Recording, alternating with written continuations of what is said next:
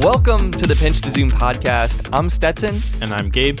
In this episode, we are talking about the gig economy. California just passed their AB5 bill, so we'll be talking about that. Uh, some freelance work we've done as both drone pilots. Um, and actually, I don't, I don't think I've driven for Uber or Lyft. Have Have you driven for Uber or Lyft? I've ridden for Uber and Lyft. They pay me to ride, actually. Our riding experiences um, and of course, some topics in quick news. Yeah, quick news is always good. Uh, but before we get there, why don't we just take a second to sit back and relax and be silent for five minutes, right? That's what people listen to podcasts for, not talking. I'm going to be honest with you. That's that seems like a rather unusual take. Um, is this like a new segment you want to introduce, like a meditation segment? Yeah, meditation uh, segment. You know, people are on their phones too much, so just throw your phone out the window and uh, actually let's get into quick news. Quick news, quick news, quick news, quick news, quick news. I like to sneak it up on people so they don't expect it. All right, first off, in quick news, we have something that is near and dear to my heart. Uh, no, it's not the A7S3. A7S3 watch is still going on. It is a bit of an appetizer for me, you know, helping tide me over until that's released. It is some GoPro 8 and GoPro 360 Max leaks. Yeah, Gabe. So, so what do we have here? First of all, what's I'm not I'm not huge into GoPro. What's the difference between the GoPro 8 and the GoPro 360 Max? And also, why does everything need to add the word Max into the name? like, what is going yeah, on with that? It, just keep adding more names, letters, numbers. You know, if they can keep it under, I think what 100 characters, that's pretty good. Uh, but yeah, the so these new cameras are GoPro's next generation of action camera. Uh, that's the GoPro 8, and the GoPro 360 Max is their 360 camera that will replace the GoPro Fusion. Okay, those sound like great cameras. So we got an action camera and we've got a replacement for the Fusion. So is this this is going to shoot 360 video then? Yeah, That's... basically 360 video on the 360 camera, probably around uh, 5.7K or greater, because that's what the current Fusion shoots at. Hopefully, you know, 6K would be amazing. Uh, and then the GoPro 8 will be probably 4K 60 still. Unlikely that you'll get 6K in that. Maybe you'll get 4K, uh, you know, 90, 4K 120. Highly doubt that still. It looks like the big updates we're going to get with the GoPro 8 is a new design kind of for the camera where if you know anything about the current GoPro, basically, uh, you know, you have the GoPro camera itself and then you have to put in this frame mount that kind of snaps around it. And that's how you mount it to any accessories it looks like this new GoPro will have the ability that the actual mounting thing is a bit of like a fold out from the bottom of the camera itself, uh, which will kind of be able to shrink the profile of the camera when you're using it mounted to stuff. And then they also are including an accessory port or like little attachment area where you will be able to attach lights, uh, a microphone, you know, different things like that. Um, even a flip up screen for doing, you know, like selfie shots. And so it looks like they're yeah they're they're kind of switching up what they're focusing on with this generation from specs to actually more focusing on like attachments and the camera itself. That's really interesting to hear because you know I was going to ask you we just had the Osmo Action come out action camera from DJI. Absolute trash, by the way. and it has that not, not really not not absolute trash, but it got overhyped a lot. The it GoPro has that front-facing screen one. though, so I was wondering if GoPro would kind of follow up with that. And it sounds like with their accessory um, kit that they're going to come out with, they are indeed addressing that uh, kind of desire for consumers to be able to see themselves while recording. Yeah, I think that's most likely how they're going to address it rather than actually, you know, directly copying the Osmo Action and putting a screen on the front of the camera. You know, you get a bigger screen with the flip up screen, uh, possibly some touchscreen, uh, you know, ability as well. But you know, yeah, it's it's it's a nice uh, option and, and a good contrast to show that they're innovating on their own without uh, copying DJI, and that's how it should be because GoPro really still the best action camera you can get. Uh, you know, I've been buying their cameras, reviewing them, and using them since the GoPro 3 Plus, and the GoPro 7, probably the best and like most well-rounded action camera to date. It'll be interesting to see what they do with the GoPro 8. Uh, and that will probably be coming out around October, most likely like first week in October, possibly last week in September. That's traditionally when they do it, and usually it's available uh, for pre-order. Usually when they announce it, or if not, uh, it's available pre-order like a week later or so. Sounds great. Something to keep our eyes on. Uh, speaking of DJI, though, I see we actually had some price jumps with the Mavic Pro 2, the Mavic Air and the Osmo Action and Pocket. Gabe, what was going on with that? Why did we see DJI increasing their prices on their drones? I mean, honestly, it could just be because they are the only one that you can really buy a good drone from and the like own 73% of the market share, 80% of the market share. I don't know, something ridiculous. However, this wasn't the case. It's actually because of the tariffs uh, that have come in place because of Trump in the U.S., you know, in this ongoing trade war between the U.S. and China. So this is really only in the United States, uh, but it's kind of, you know, I don't care what your politics background is, but if you're a drone flyer, um, yeah, this is not a good thing because you saw the Mavic 2 Pro go up from I think I bought it a year ago now and it was 1450 I think or maybe 1500 around there right like 1499 now it's going to cost you uh, 1700 and something dollars 1700 I think 39 dollars or something like that. Yeah like up by 15% in price. Same thing with the Mavic Air it went from 799 to 919 dollars like huge price jumps. The Osmo Action uh, went from 350 to 379 and the Osmo it, it Pocket. 400 is it? The, no the Osmo Action they kept at 379 so it's slightly cheaper than the GoPro 7 at nice you know, well and then the upcoming GoPro 8 at 400 and then the Osmo Pocket went from uh, 350 to 400 however it's on sale right now through DJI uh, for 319 still. Those numbers hurt Gabe. Those numbers hurt. Yes. Uh, but if you are thinking of getting them though just a note go through B&H, Best Buy, Target, Walmart, you know, some third-party retailer. They uh, were in communication with DJI, and so they, you know, DJI was telling them, hey, you know, order a bunch now, build up a stock at the cheaper price. Uh, so they're obviously selling off that stock now at that same normal pricing that it was before, and so hopefully that will last a good while into October, and then maybe we'll see the tariffs be taken away, hopefully. But I honestly wouldn't hold out for that. So we may actually see it may be a little bit before we see the tariffs fully hitting some stores, but otherwise, like these prices are shooting up. That's that's so that's so disappointing. I was actually looking into getting the Mavic Air because uh, it records in a higher bit rate than the Mavic Pro I currently have. Um, so that's disappointing. Of course, the used market, um, I'm big into looking to that, and that could be a place to. But, but the thing is, though, honestly, I was thinking for people who are looking to sell a Mavic Air, or uh, oh, I guess Mavic Air really not many people want to sell a Mavic 2 Pro. But if you're looking to sell a Mavic Air and upgrade to the Pro 2 Pro, this is a great time to do it because your uh, value just went up. If you bought it for you know 800 bucks, uh, now you can sell it for uh, 909. You know, not probably not that much, but like that's how much the new one is 919 dollars. So you could sell it for a little bit more than what you could get uh, a couple a couple weeks ago. Sure. Uh, all right, up next in quick news, we have uh, this device. It's been leak.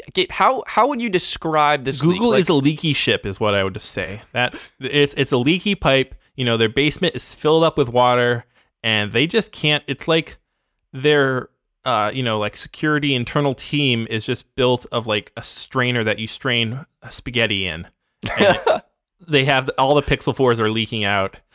Uh, They're just slipping yeah. through. They're gushing. They I, actually, I mean, it got so bad they literally just tweeted a picture of the phone with the name of it. Like they're like, all right, we're just screw it. We're basically just going to launch it, but we're not actually going to launch it because it's not really ready.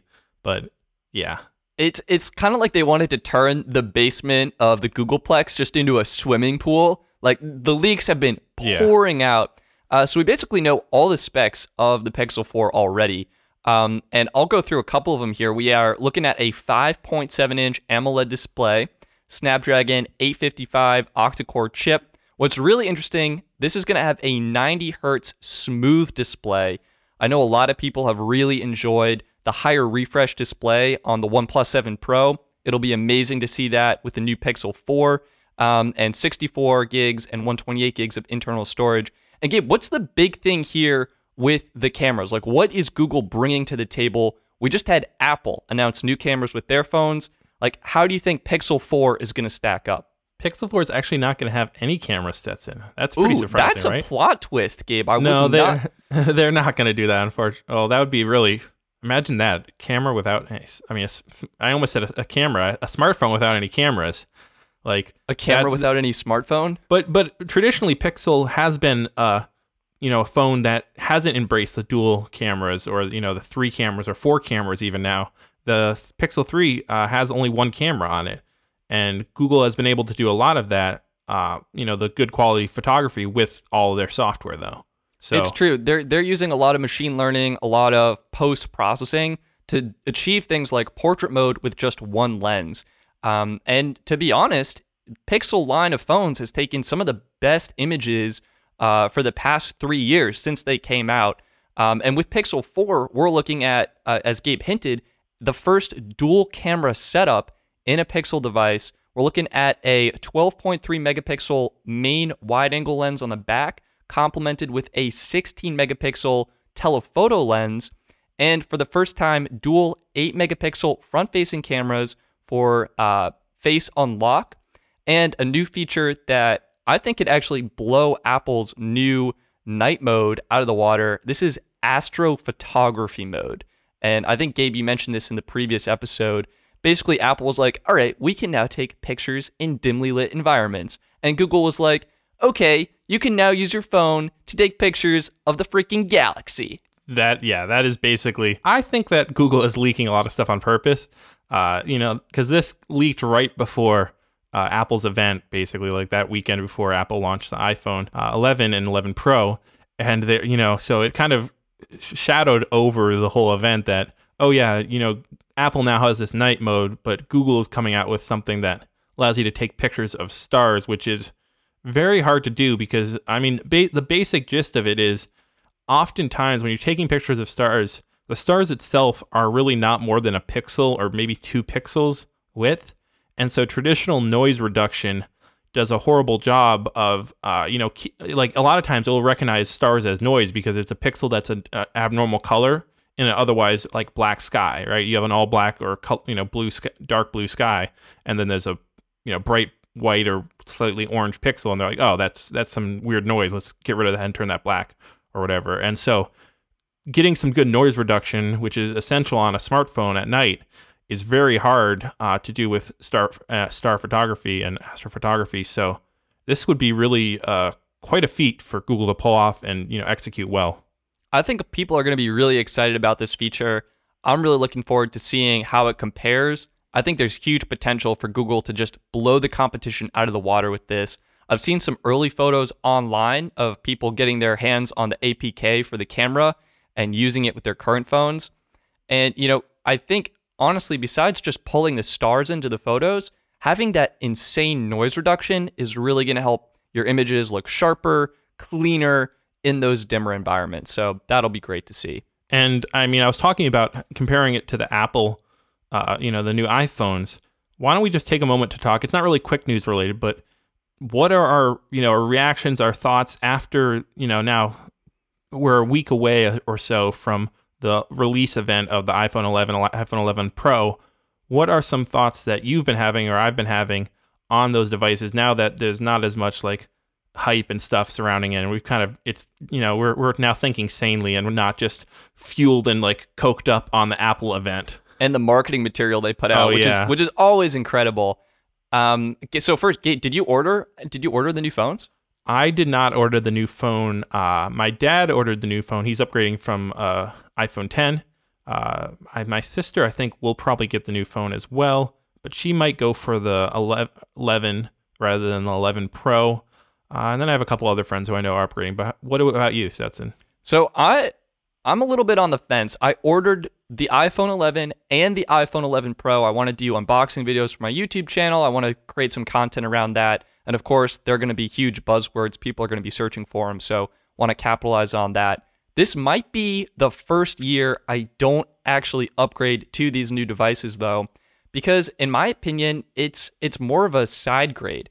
Like you're sacrificing a side grade. Are we gonna have to put that in the uh, Urban Dictionary now? Yeah, it's like so from the iPhone 10s to the iPhone 11 Pro, you're really only getting that ultra wide camera you're getting a slightly better display, and that's kind of up for debate, like how much of an impact that has. Better processor too. The better processor, which is really only being used for the photos at this point, like, and battery life, and the battery life. So, but my phone easily lasts me through a day.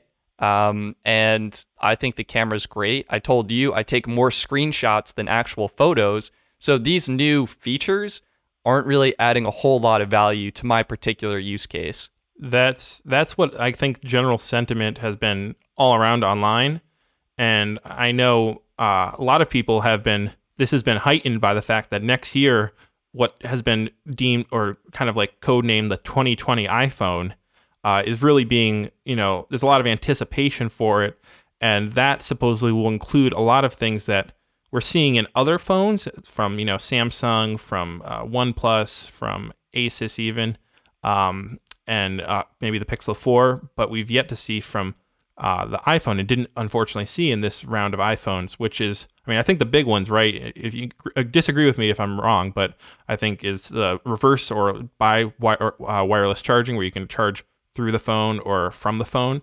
Um, you would see 5G, uh, hopefully.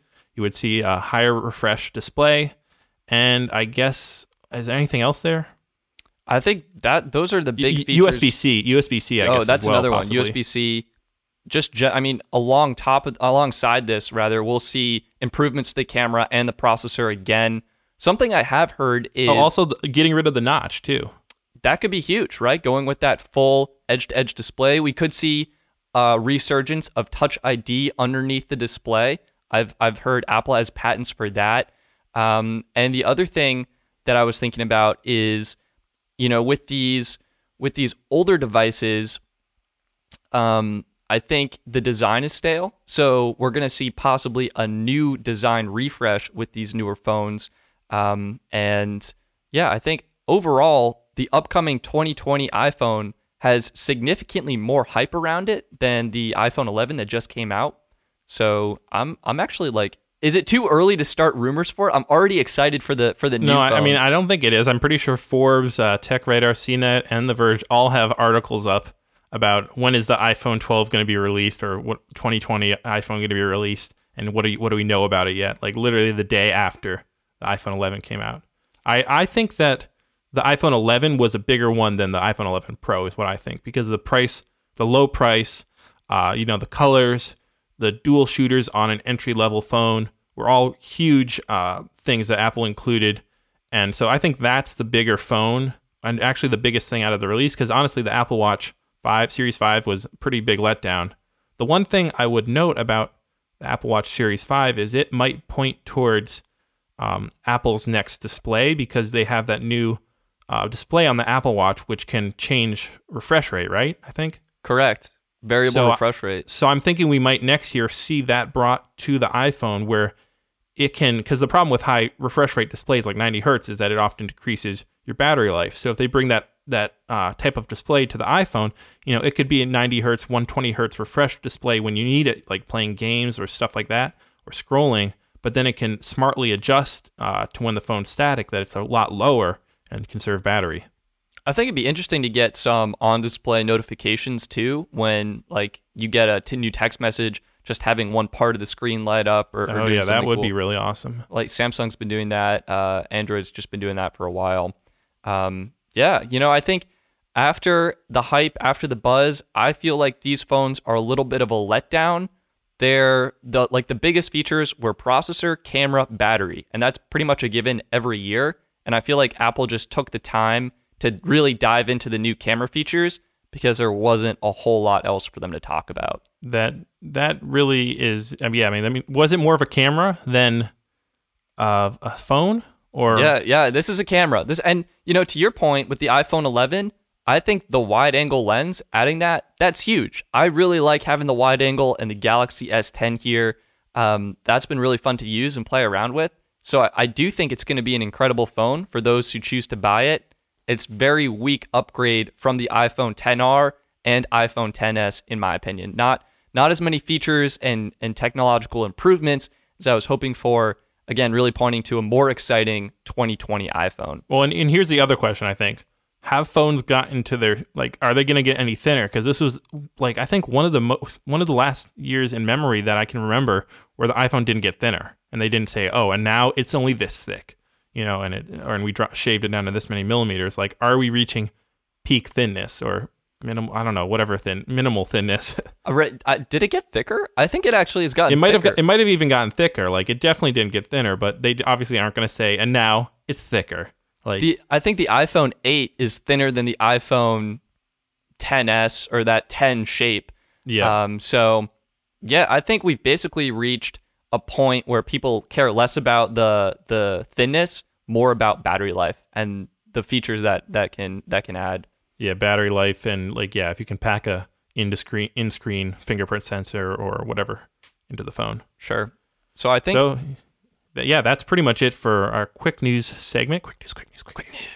Uh, and before we get into the talking about uh, the gig economy and some other stuff, uh, let's get to our not sponsored uh, section that's a great. we idea. talk about who we're not sponsored by, right? This is correct. So we, we pick a product or a service, an item that uh, we enjoy using in our own lives. And of course, we have no sponsors yet on this podcast. So it's just us sharing cool information in a 30 second time limit. Gabe, you want to go first this time? Yeah, let me go first. Uh, I think I got all my zero notes ready, so whenever we're good. On your mark, get set, begin. Uh, this episode of the podcast, I would like to say that we're not sponsored by not buying insurance through your carrier for your smartphone. Yes, this is a very tragic tale that I had to learn the hard way. I broke the back of the glass on my iPhone 10s Max and went to go get a replacement from my insurance company, and ooh, that's a $250 fee, and they shipped me a replacement. True, it's overnight, but iPhone, uh, Apple Care, you get it for $99 repair. And yeah, that's just the moral of this story. Yikes, Gabe. That's that's tough.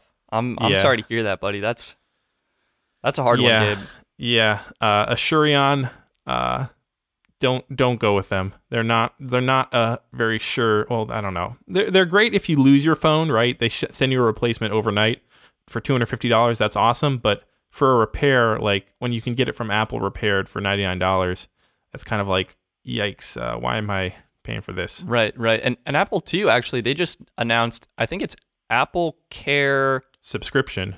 well, it's a subscription. Well, you can go longer than three two years. Yeah, you can go longer yeah. than two years. It's a new subscription model. Um, but the other thing is they added another tier where their coverage will actually support lost or stolen devices. Yeah, the, I, well, I think that's been around for a year or two actually. Yeah, The- I think it came out last year.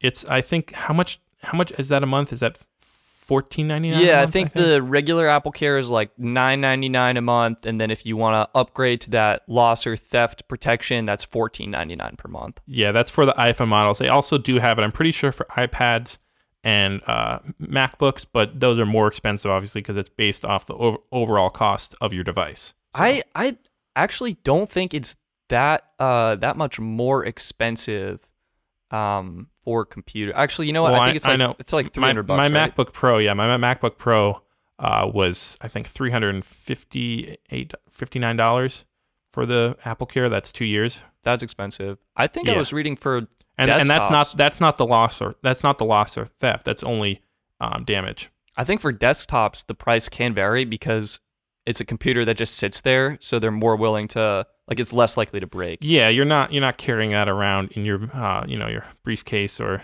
bringing it to school or whatever. So yeah. As- Anyways, we're we're getting a little sidetracked on our True, not true. sponsored segment because remember we're not getting paid for this, so we're wasting valuable audio bits of information on you know talking about and giving these companies okay. advertising. So Let's go, let's Oh, go. oh, oh, sorry, sorry. All right, I got my stopwatch out. Thirty seconds on the clock. Here we go. This episode of Pinch to Zoom is not sponsored by the new Logitech MX Master Series 3. Get your work done and stay creative and productive with their new mouse. It's got a 4000 DPI sensor, works on all surfaces, including glass, and includes amazing gestures for enhanced productivity in your favorite applications like Adobe Photoshop, Final Cut Pro 10, or Adobe Premiere. Get the Logitech MX Master Series 3 today. It's only $99. It's got some cool features, great ergonomics. It's a fun mouse. All right, that sounded too much like an actual ad set, and I think you gotta. I was trying. I don't know. I, I I, don't was know. listening to other ads and other podcasts, hearing how they phrase things, wanted to spice it up. But Gabe, Well, you didn't. You gotta. I mean, if you really wanted to nail it right, you have to put in a use story. That's what they usually ask for, like how you used it. So, how did you use it, Stetson? well, I've been using it every day for the past week since I got it. And now the diss track comes in of me saying that why would you use a mouse when you can use a trackpad? Like a trackpad, you can do better gestures. Uh, you can do, you know, pinch to zo- pinch to zoom. Oh, there we go. Like Oh. our podcast. You can do swipe left or right. You know, getting the different desktops up, down. You know, uh, launch whatever mode. yeah, it's I I'm a trackpad fan. I know you like mouses better, but I'm a I'm, mice I'm a cat person th- Oh. rather than a dog person. So My mice Yeah. will have to steer clear of you. yeah, All right, let's let's get into the the main topic for this episode. Yes. Finally, right after our our uh, quick news segment. after our after our extensively long quick, quick news segment, and then uh longer than uh, it should have been, I guess, about a minute total for the not sponsored segment. Uh, so The gig economy. the gig economy. What is it, Stetson? What is the gig economy? The gig economy is basically where we have people, instead of being full time employees at companies, they're working as independent contractors, taking on jobs um, and completing a variety of different tasks. So we see this in the like the driver transportation industry, where we have drivers working for Uber and Lyft. They're acting as independent contractors, chauffeuring people around. Um, we have this in the drone industry. Uh, I've done drone uh, drone projects. You've done drone projects. We basically have pilots that will do projects for Drone Base, Drone Genuity, or other drone companies. Act as an independent contractor, do that work and get paid. Um, and even in the creative space, where we have websites like Fiverr or Instacart um, and other services allowing people to to basically yeah do odd jobs for hire. That's that's basically like what the gig economy is. It it connects, you know, the person with the skill or with the means with the person with the needs, right? Absolutely. And So you also, I mean, like I was thinking, DoorDash is another good one. Um, Uber Uber Eats, they launched their own thing there, and Grubhub. Yeah, there's there's a really, and even I think Airbnb would kind of be the gig economy a little bit. yeah, it's, it's yeah. It's, I mean, because yeah, I mean now these you have these people who are really launching what are essentially like inns or like you know bed and breakfasts. I mean, I've I've stayed in some Airbnbs where they come with you know coffee. Uh, they have like bagels in the fridge with you know cream cheese and you know like instant like it's it's like you're staying at a full hotel.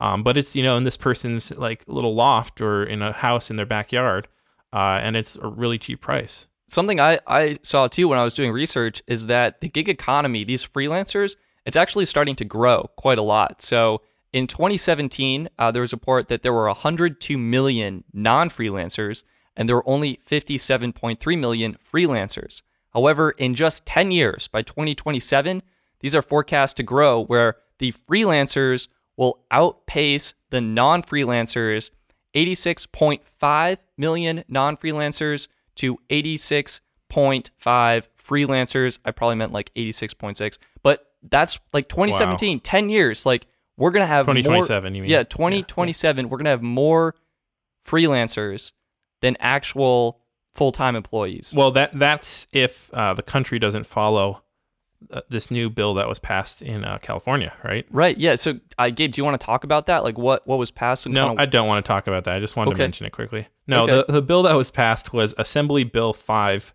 uh, in California, just recently passed. Won't go into effect until uh, January 20, uh, 20, and also is going to be challenged uh, extensively in the courts. But basically, what it does say is that Uber, it's specifically almost targeting Uber and Lyft, but that these two ride sharing companies have to pay their drivers and treat them as actual full time employees. And the reason why is because, you know, an independent contractor is basically usually has to be, um, you know, described and defined as someone who's performing a job from outside of your, of your company um, that is not essential and not fundamental to your company's business model.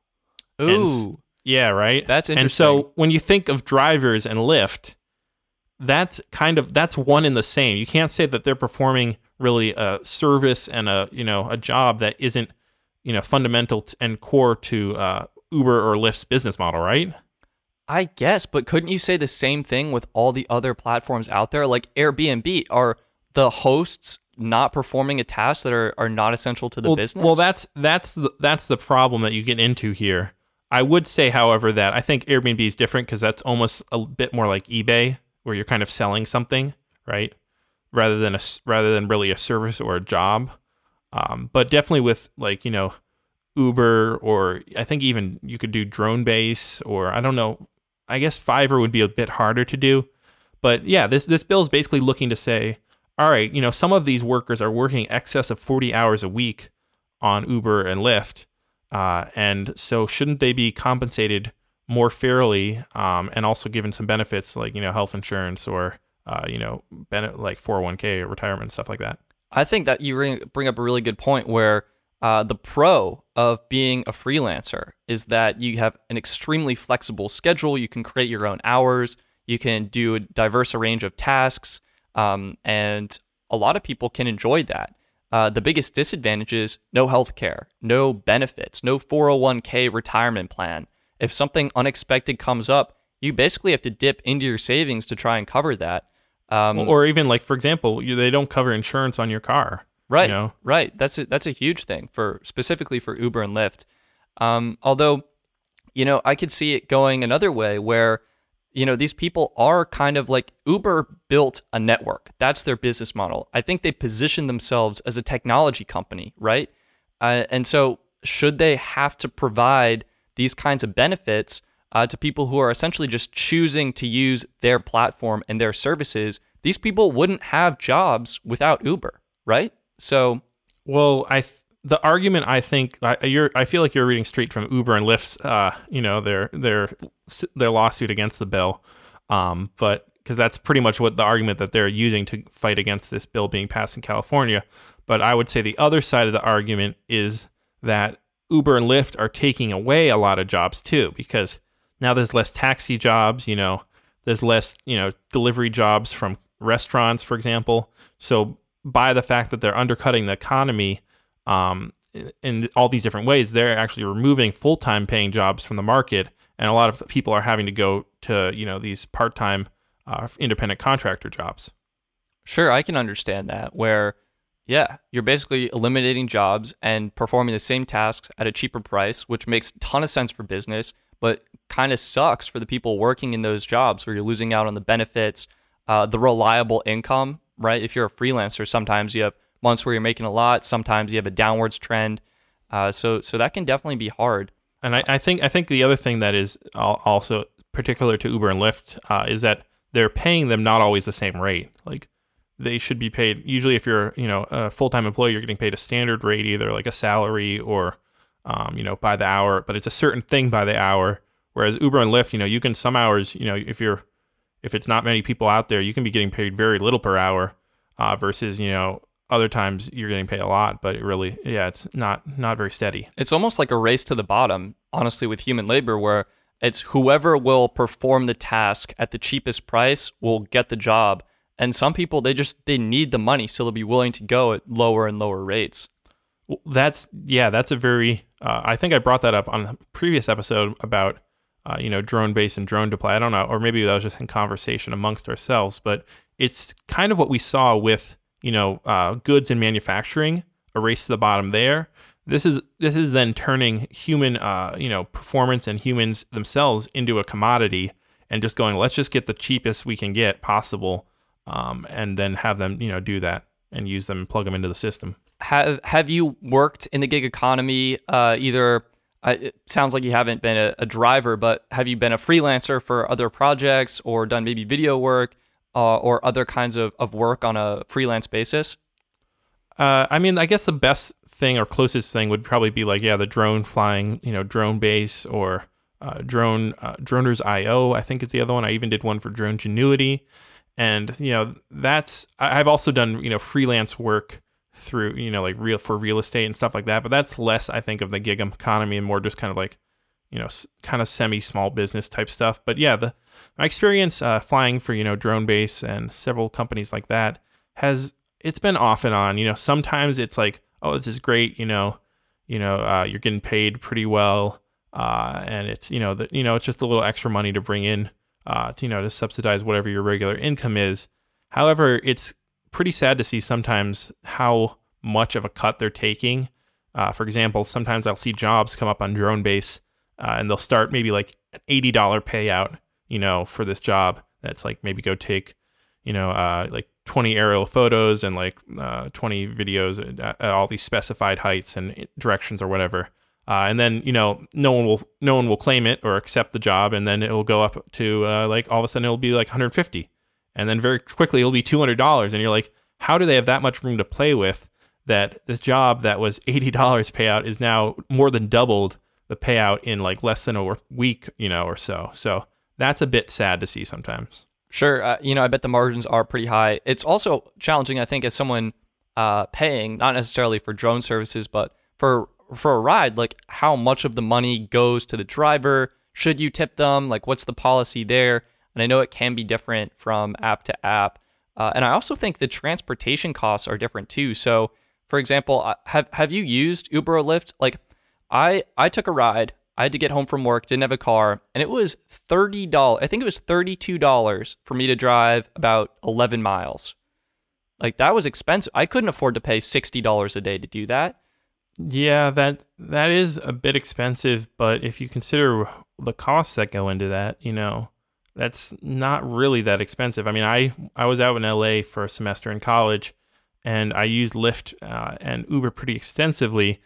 I generally liked them both very much, and I always talked with the drivers. But I found that the drivers tended to like Lyft better, um, and the costs were pretty equal across both. The interesting thing, though, is that neither companies have been able to actually ever make a profit.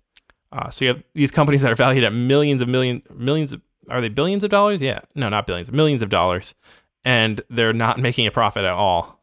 That is it's so weird to think about. But I think the the value of the company is on this business model where they can have a lot of recurring revenue and you know they're they're making a, a pretty huge change in the industry. Um, so it's it's interesting to see what they do and where they go. I know I was listening to a podcast and they do change their rates a lot. And as a driver, you would want to focus on doing the rides that would maximize your income.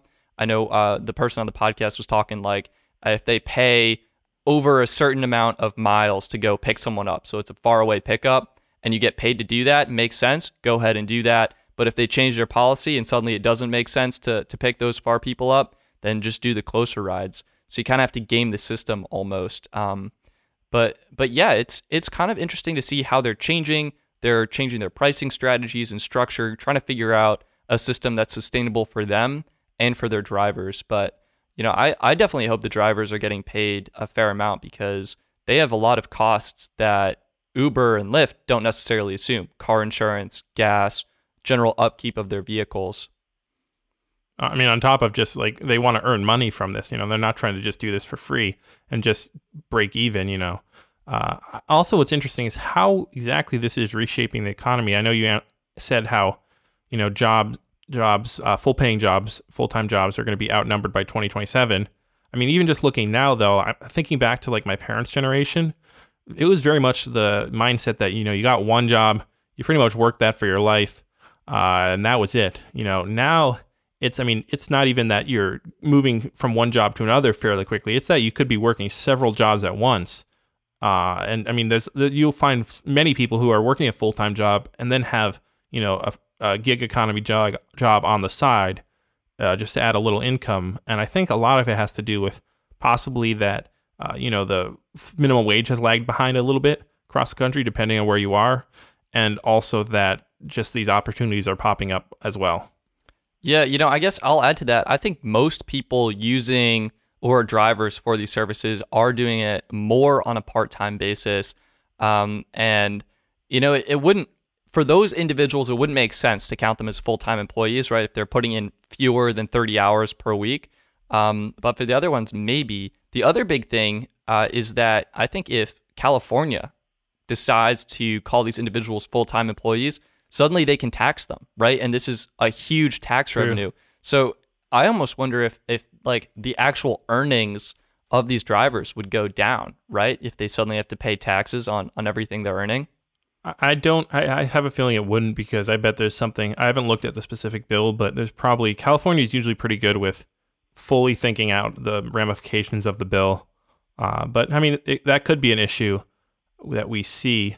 The question I have is, uh, would you would this affect other, you know, other industries, you know, that are gig economy related, like like we said, Airbnb, drone base. You know, does drone base all of a sudden have to start providing like insurance and uh, you know insuring people's drones or stuff like that, and uh, you know or whatever for the drone flyers?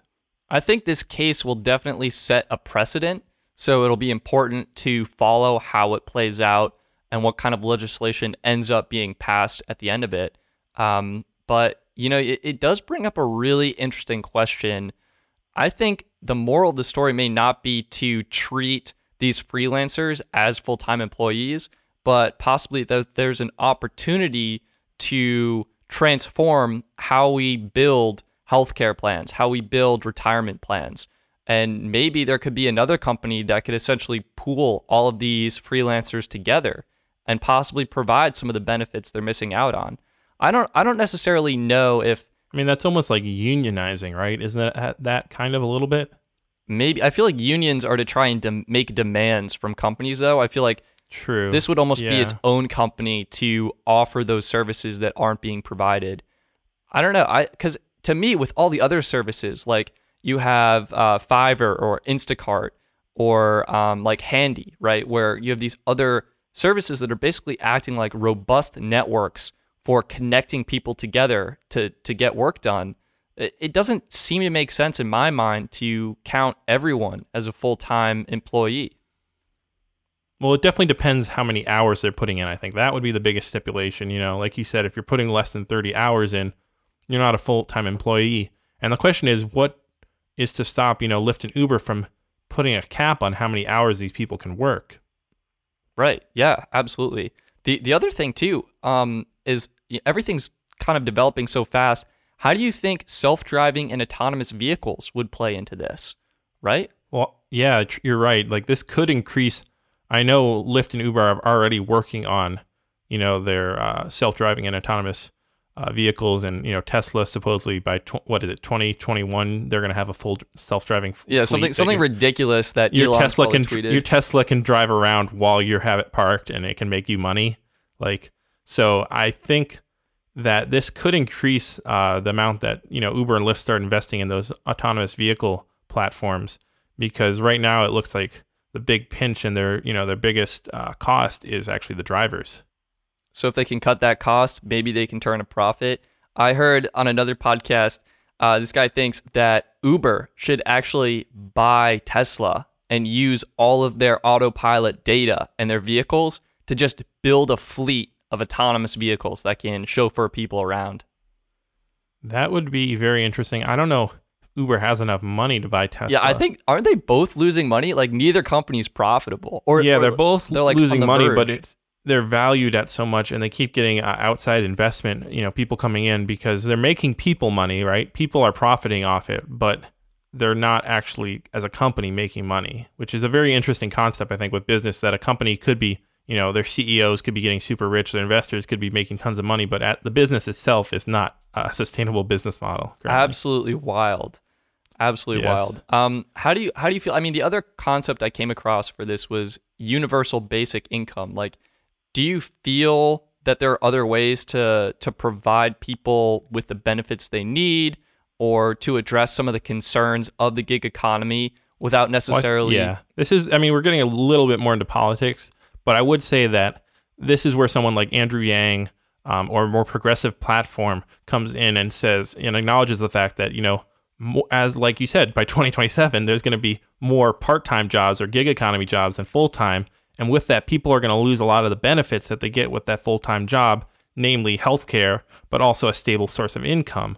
So something like a universal basic income or a freedom dividend, as Andrew Yang calls it, or a single payer, you know, government uh, provided health insurance or Medicare for all is a very, uh, you know, timely option and very, you know, a, a thing that we might have to seriously consider no matter your political affiliation and uh, opinions because it just might be completely necessary in order to stop like total chaos and uh, anarchy from breaking out because people just you know the the economy is no longer um, you know like in check with what our politics is and what our government is doing uh, because of technology how fast it's going Right. And you know, something I've heard too is that introducing a freedom dividend or a similar concept can actually help the economy grow by about 12% within eight years, just because you're giving people, uh, especially in the lower income brackets, more money to spend and put back into the economy to help it grow. Um, yeah and, the and yeah, trickle up economy basically right. They i know everyone always trickle down economy was extreme myth created by uh, rich individuals that has perpetrated for quite a while. It was honestly a very successful uh, ad campaign and you know uh, you know propaganda thing on their part. But trickle up, I think, is definitely the way that we're gonna have to go in the future uh, because there's a lot less jobs, and as things become more automated, we're gonna have to find ways that the government can recirculate money to the bottom so that the economy can actually keep moving and people can buy things so that you know companies can make things right. If if the if no one at the bottom has money, you know, no one's going to buy a new Apple smartphone. No one's going to buy the new Sony A7S3 no one's going to take rides in a new Tesla or whatever. Yeah, yeah, and I think there's a lot uh, of transitions we're going to have to go through. I mentioned autonomous vehicles, getting people just into the first autonomous vehicle and making that a comfortable experience. I think is going to be a pretty big hurdle, but I think it's one we can make, right? Because we did it with airplanes. Take an airplane that's ninety percent autonomous at this point and everyone feels pretty comfortable getting on an airplane, going on pretty regular flights. Do we just do we just have an inflatable driver in the front seat? Yeah, I mean, feel comfortable. There are people like, there, like Alexa enabled with an AI, so they can talk to them. Right. Oh my goodness. That just like yeah. a little speaker in there, and so like airport air traffic control instead of actually managing the aircraft because they can all self manage themselves. Yeah. They're just like making regular interval pilot announcements. Yeah. Oh, it's your captain speaking. We're gonna hit some turbulence. Yeah, and then and then like it gets like staticky. You're like, wait, what a second, hold on, is this? And then you're like, he's talking. I think he thinks he's talking to a different flight. He starts saying different flight number. You're like, oh boy, this is not good. Who is uh, flying and, this plane right now? Yeah, I think also we'll see technology start to disrupt um, what is most likely the you know the fast food industry, uh, which will be like going in and ordering either via your phone, which is now already happening, or you know going into a you know Burger King and it's just a kiosk that you order at uh, you know, touchscreen, which they do have at Panera Breads. Um, and then there's basically possibly no workers behind the counter, especially at a fast food restaurant. You know, all just machines doing it. Um, yeah, that's possible. And then also, I think retail is obviously hugely impacted by the likes of Amazon, uh, Walmart online, Etsy, eBay, and such. I think uh, this reminded me of a, a pizza restaurant. I think it's in California, and they're using a robot to fully make the pizzas, like make the dough, put the sauce on, put the ingredients on. And wow. one of one of the compelling arguments behind doing this is it reduced the cost of producing the pizza so that they can invest that additional money into actually providing higher paid jobs for their employees, providing additional benefits and stuff. So even though the robot may be reducing the number of total jobs, it can make the jobs that remain more fulfilling, more rewarding, um, and higher paying for the people who who do work those jobs. Yeah, that's interesting. What do you think?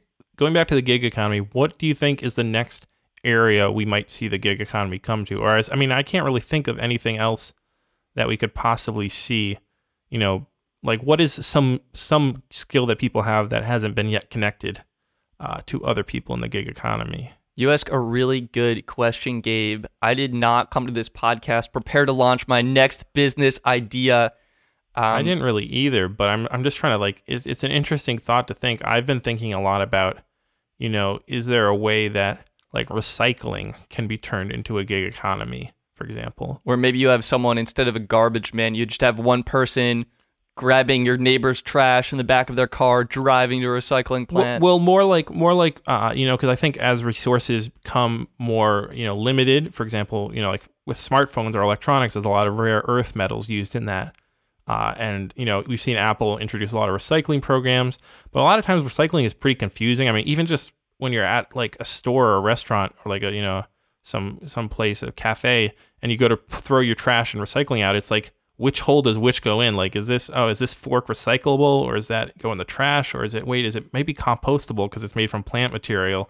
Like, it's so confusing. So maybe introducing a way that you know there's recycling centers and you know these uh, gig gig workers could you know go and pick up you know boxes of recycled like say you had a bunch of electronics and you can schedule all right have this person come pick it up pay to get it taken away um, and then maybe you get some extra money back. I don't know. It could be something like that because I think that's going to be something that we see a big need as uh, you know China has shut down a lot of their recycling, and uh, now a lot of the recycling stuff is being thrown away in the U.S. It's true. We're having a, a minor recycling uh, epidemic. It's it's crisis. Crisis. It's yeah. a huge issue. It's a huge issue. I think I would see the most opportunity honestly in in creative spaces because a lot of like low uh, low skill labor jobs those can be automated. Those can be taken over by machines. Those can be um, achieved at greater efficiencies and productivity levels often yeah with machines robots um, and, and other resources. So creativity remains one of the the biggest skills I think humans can have, and finding a way to connect people with uh, creative passions and creative skills um, with people in need, I think that's going to be a, a, really great, uh, thriving environment. And I know we already have uh, systems like this with Fiverr where you can get creative services, but I, I think that's really where people will be able to uh, to show their value and, and to do work that they're passionate about. What about gig economy friends? Like being friends with someone for money. Now, now, hear me out here because okay, we've had all weird. these. I know, right? We've had all these studies come out uh, where people who you know use more social media. They recently this study came out that people who use more social media are more like likely to be depressed or have anxiety and stuff like that. And you know, because there's less connections they have in the real world. So, what if you saw, you know, hey, I got to pay to have this friend and go talk to this, you know, go hang out with a friend and so you have people who are just professional friends or who are just fun to be around people, um, you know, hiring themselves out because people are just surrounded by so much technology, robots, AI assistants that they're losing that human connection. And human connection actually becomes a commodity then. That is so weird. That is so weird. That's like a futuristic movie. By the way, your parents are paying me to right now be FaceTiming and podcasting with you. So Oh my god, is that what that transaction have, is? I shouldn't have told you that actually. I think I just violated the terms and conditions. Uh that yeah, those are really creative. Don't know what they're creative I, am kidding. ideas. Just so you, know, so in case you couldn't tell, you were a bit, you were a bit like taken off guard with that. Oh yeah, I Gabe, you've got some really bizarre ideas rattling around in your head. Yeah, I'm I'm sorry. It's it's a bit too forward thinking, I think, for where we are. But yeah, I think the creative space, you were probably that's something more likely we'll be seeing uh, in the future. It's it's just you know where is the limit of the future because new technology not only creates possibilities but also uh, you know introduces new problems. It does, and oftentimes new new legislation needs to be passed or needs new regulations um, it's we're kind of slow to adapt in some regards, but we're fast to adapt in others. Yeah, that is a good way to wrap it up. I think uh, we're about at an hour, or about at 50 minutes, I think, or so. I can't tell because we spent too much time talking before we actually started the podcast. Uh, but thank you guys for listening to this episode. Uh, you know, chime in on Twitter, or, you know, leave us your thoughts on whatever, wherever your social network you want to interact with us because we definitely like to hear what you have to think on the gig economy. You know, are you working currently in the gig economy? Do you know someone who does? Like, what are your thoughts there? This is really a thing that has to do with you know the breaking point of technology and like the you know that cutting edge and how that's being used to influence people money and then also just like the advancement of technology. Yeah, and feel free to share your thoughts on the AB5 bill that was just passed in California. Of course, as Gabe mentioned, you can find us on social media at Pinch to Zoom Podcast and at Pinch to Zoom Pod. Um, and and yeah. Uh, look for a new episode coming out. We're probably going to do one every week, I think, in September and maybe October, because this is the Techtember, Techtober fun time of the year with a lot of product launches, lots of uh, technology news coming out.